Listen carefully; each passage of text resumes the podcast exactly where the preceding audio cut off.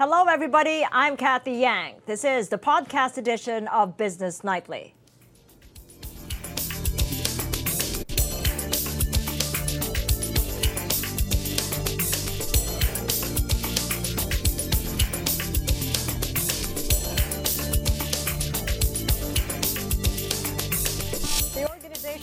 Economic Cooperation and Development downgrades its 2020 global economic growth forecast due to the novel coronavirus outbreak. It sees global economy growing only 2.4% this year, down from its initial forecast of 2.9%.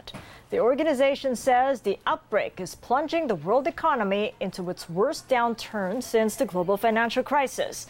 The OECD is now urging governments and central banks to fight back to avoid an even steeper slump, a call now being considered by monetary policymakers. Ron Cruz tells us more.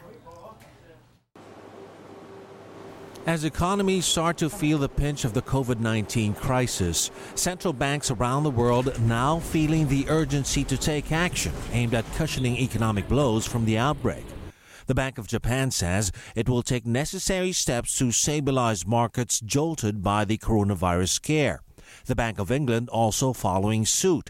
It says it's now working with Britain's finance ministry and international partners in an effort to protect its banking system and the broader economy from the impact of the coronavirus. The latest developments follow a similar statement of U.S. Federal Reserve Chair Jerome Powell, who said the Fed would act as appropriate to support the economy. But for the European Central Bank, while it said it is prepared to support the economy, more action is not yet needed. There's no assurance as well from the Philippine Central Bank saying it has not yet decided on any monetary policy action. We're going to do everything to uh, avoid a significant slowdown, meaning less than six. No? And to me, I think at this time, uh, maybe the fiscal stimulus is much more effective than monetary stimulus. Still, market strategist Stephen Innes is confident central banks will fire the necessary arsenal to keep the markets in check. What I think is going to happen, central banks are going to come and lay down uh, mother of all stimulus packages. So will the G10 governments. We're already seeing that throughout Asia right now, where they're enacting fiscal policies. Innes adding additional fiscal policy is also needed to ensure the global economy is kept afloat. The finance minister of France has confirmed G7 major economies will take concerted action to limit damage from the epidemic. The group's finance ministers are set to discuss the best approach by phone this week. The disease has infected more than 86,000 and killed nearly 3,000 across the world. More countries and states announced their first cases of the new coronavirus Monday. They include New Zealand, the Dominican Republic, the Czech Republic, Indonesia, and the Australian island state of Tasmania. Meanwhile, China, where the outbreak emerged late last year, reported 202 new cases on Monday, a sharp drop from the previous day's 573. In Washington, U.S. President Trump praised China for its progress in fighting the epidemic. We've been in very close contact with uh, China, including myself with President Xi. He's been working very, very hard, I can tell you that. And uh, they're making a lot of progress in China. Ron Cruz, ABS-CBN News. Philippine shares have staged a last minute drop even as the rest of Asia started to recover from last week's heavy losses. Details from Michelle Ong. Philippine shares tried but failed to join the regional attempt to recover from last week's sharp losses amid the COVID 19. The index saw a last minute U turn to the downside. Valuations of stocks are really cheap. Um, in terms of PE, we're at 13.3 times. Um, and then, of course, something more technical that we talk about is the standard deviations. It just means that during the past five years, if we were to follow how markets moved, um, you have almost a 100% probability of making money over the long term. For the day, the PSE index closed down half a percent to 67.49. I think uh, monetary policy, for one, will have to be very accommodative. And given Governor Diokno's stance already, I think we can expect the BSP to really uh, be behind a supportive move here. Um, so far, we've been looking at PMIs locally, and they've held up quite well. So the the signs of the end aren't quite here yet in terms of how poorly our stock market will be doing in the future. In corporate stories, Robinsons Land posts single digit growth in top and bottom line, helping buoy earnings its booming rental business. Although it says revenue would have been higher if only its Chengdu Banbianjie project, worth around 8.8 billion pesos, was already incorporated. It was supposed to be included in the third quarter of 2019, but was deferred to adopt accounting practices in China. Meanwhile, mall revenues also went up 11% in 2019, with RLC ending the year with 52 malls, while the residential division saw a 5% increase in revenue. And Semirara Mining and Power failed to keep its momentum of growth, with fourth quarter weakness due to lower domestic sales dragging full year bottom line. For its coal business, the negative impact of the decline in coal prices was offset by the record high coal shipment performance for the said period. While on the power side, Sem-Calaca Power sales volume went down by 45%. This, plus an 8% slump in the average price of energy sold, depressed earnings. In other news, more turbulence for the airline industry. PAL Holdings, which is behind Philippine Airlines, confirms it's posted its biggest loss in corporate history in 2019 with a 10.6 billion peso loss. This is due to what it calls unsustainable long term debt and lease obligations in dollars, made worse by the negative impact of the Taal eruption and the COVID 19, which forced flight cancellations. 2019 was the company's third consecutive year of losses. Michelle Ong, ABS-CBN News. Before more business news, the hostage crisis at a popular shopping center in San Juan is still ongoing. Negotiations with the suspect have been going on all afternoon after around 30 people were held captive. DZMM correspondent Xander Cayabyab now joins us on the line for the latest. So what more can you tell us, Xander?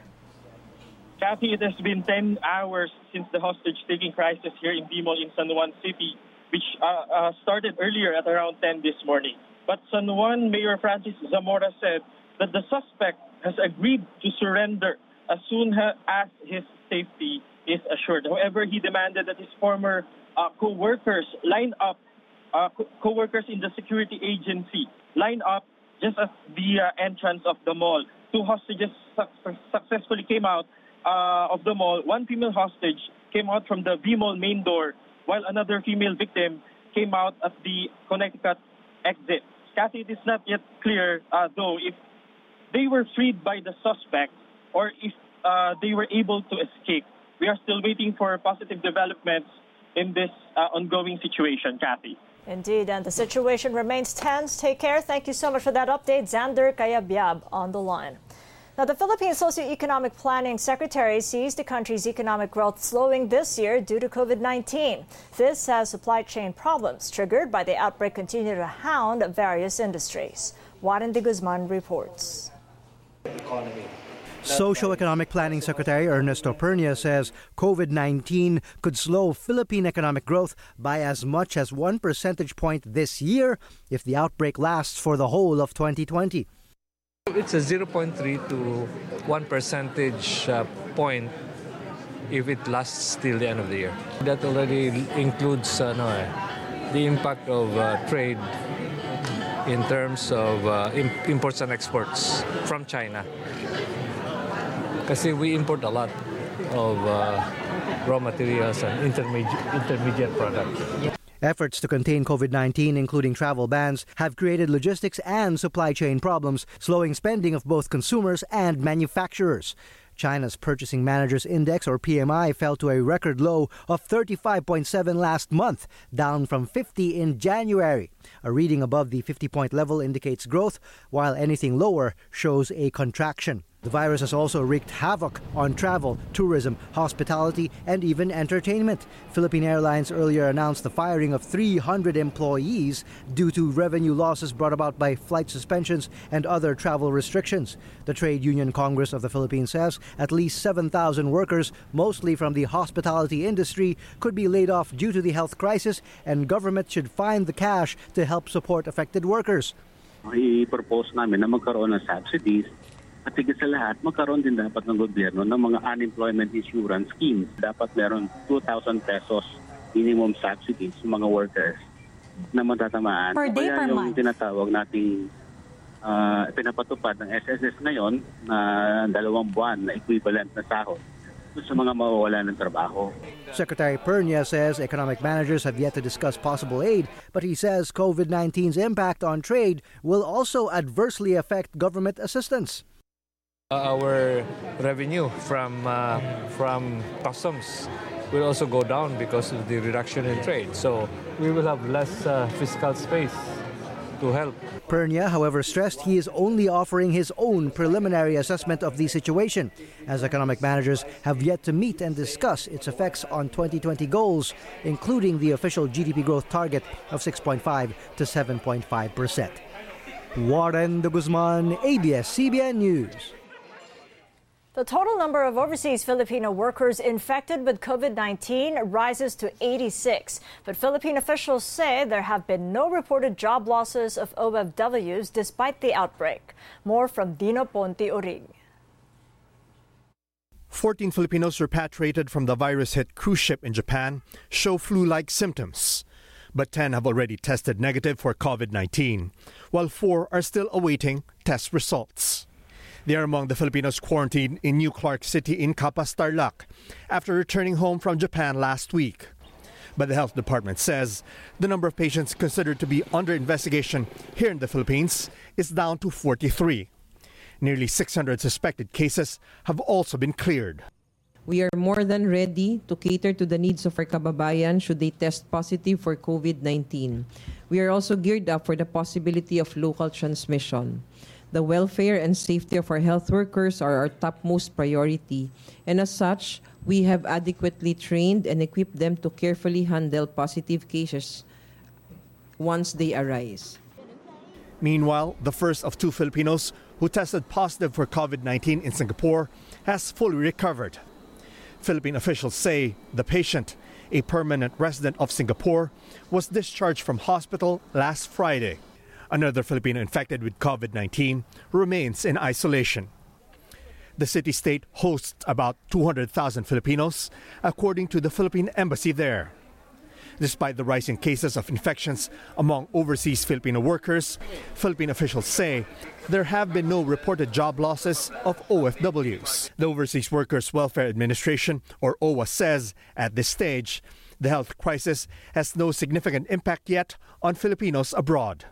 It adds they are coordinating with government agencies in COVID 19 hit countries to assist Filipinos who want to be repatriated. The one thing that I can share right now is we're monitoring the situation of workers in Macau. Uh, some of them have been placed on forced leave. But the Consulate General's office and the Polo, or, or welfare officer there, are in close touch with the Macau Ministry of Labor and the Macau Ministry of Labor is fully aware of the situation. So far, 86 Filipinos abroad have tested positive for COVID 19. Of the 80 cases in Japan, 48 remain admitted, 32 have been discharged. The other cases were reported in the UAE, Hong Kong, and Singapore. Dino Ponte Rig, ABS CBN News. And that's it for today. This is the podcast edition of Business Nightly. You can watch highlights, recaps, and exclusive content of our shows online. Subscribe to the ANC YouTube channel, like us on Facebook, follow us on Twitter. Thank you for joining us.